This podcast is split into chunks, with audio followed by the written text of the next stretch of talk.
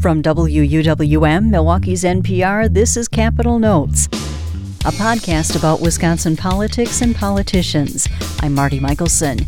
Each week I discuss noteworthy developments with J.R. Ross, editor of WisPolitics.com. Here's our latest conversation.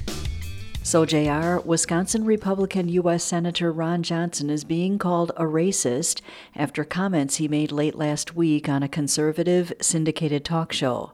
Johnson said he wasn't worried about the predominantly white supporters of Donald Trump during the deadly riot at the U.S. Capitol in January, but he might have been worried if they had been Black Lives Matter protesters.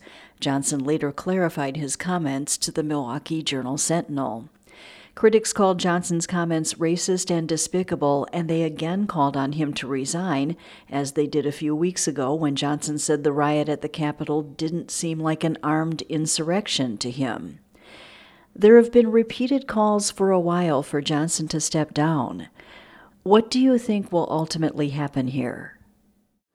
Well, he's not going to resign or anything. That's not, I don't think, in the realm of possibilities with Senator Johnson.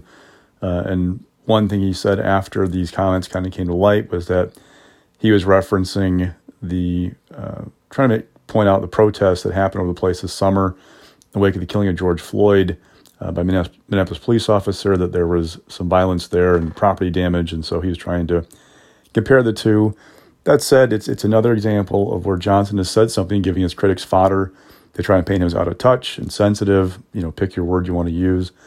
And and looking ahead to this decision coming up about whether to seek a third term, you know, this kind of stuff isn't really helping him uh, in trying to, you know, change the dynamic or change the perception about him among swing voters. I mean, he's tied himself very closely to Donald Trump.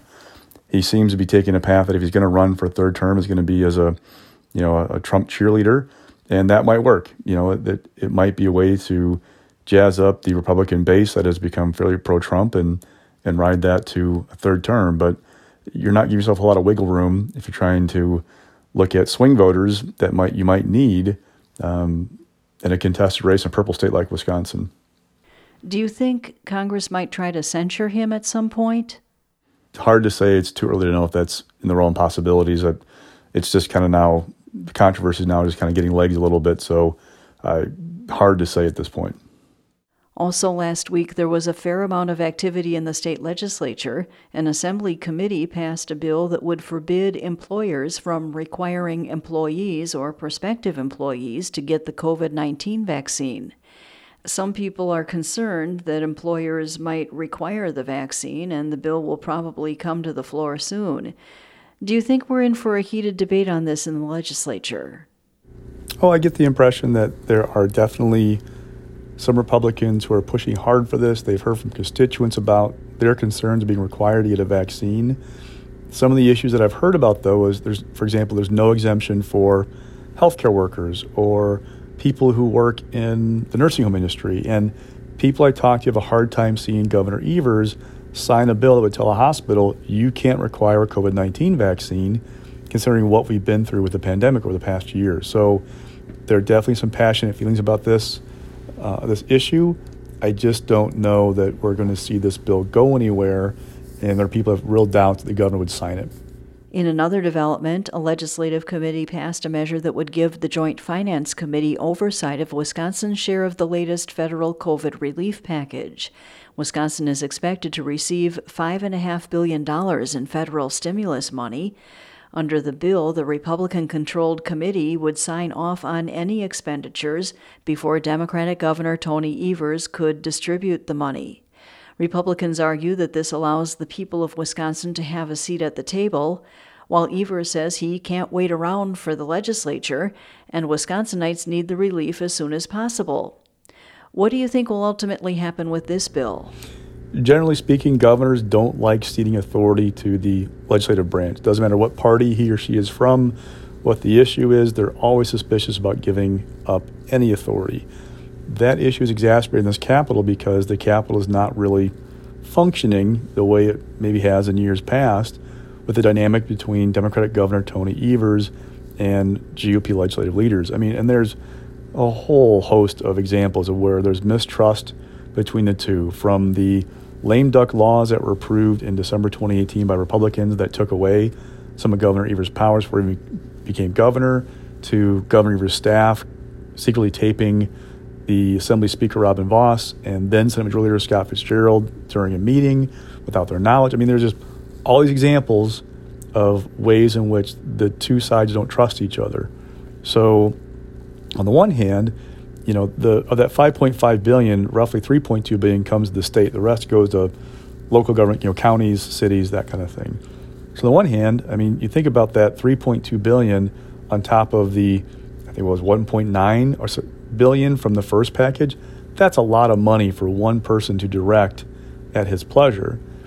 The same time, what incentive does Governor Evers have right now to give Assembly Speaker Robin Vos our Senate Majority Leader Devin LeMahieu some kind of say so in the process. There's just not a working relationship there. Now, what this bill would do is the Joint Finance Committee is our budget committee. It's called the passive review process. You submit a proposal, the administration does, to the committee on that 14 day process. The committee has 14 days to review it. If nobody objects, then it, it takes effect. If there's an objection, there's a hearing and a vote. Well, if the committee were to vote um, to do something different, Evers can't stop what they want to do because the way it works is if, the, if I understand it right, the committees, which is 12 for Republican right now, if it passes something, Evers could basically try to veto that, but the committee has the numbers to override the veto. So the governor basically giving up that power where that money goes. I just to talk just do not see a way that he would do that right now because again, there's not a good working relationship in the Capitol between the governor and GOP leaders, and nobody sees that changing anytime soon. And finally, the state school superintendent's race is heating up. It pits former Brown Deer Superintendent Deb Kerr against Pecatonica Superintendent Jill Underly. The race is officially nonpartisan, but Kerr is backed by conservatives while Democrats support Underly. Last week, Kerr proposed moving the Department of Public Instruction and its 400 employees out of Madison and into offices across the state. Underly called the proposal an attempt to revive a flailing campaign in an apparent reference to comments Kerr recently made on social media regarding race, for which she was widely criticized. So the election is being held in three weeks. Where do you see the state of the race at this point? What people I talk to are watching for is will conservatives slash pro school choice forces invest in this race and spend significant resources. The reason why is the state superintendent race for years, and I mean years, has basically been about which candidate gets the backing of WEAC, state's largest teachers union, and public school advocates. That's been the path to winning. Um, and I've heard Republicans complain for years that oh we didn't we didn't invest enough money in that race, we didn't put enough effort in. Um, why didn't we do that? But then every time a new race comes up, I don't see Republicans invest the money that's needed to make it a race. So here we have a situation where there's an opportunity for Deb Kerr to make an issue of things like, for example, schools being reopened.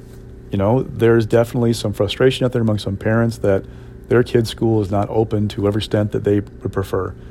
That could be a potent issue.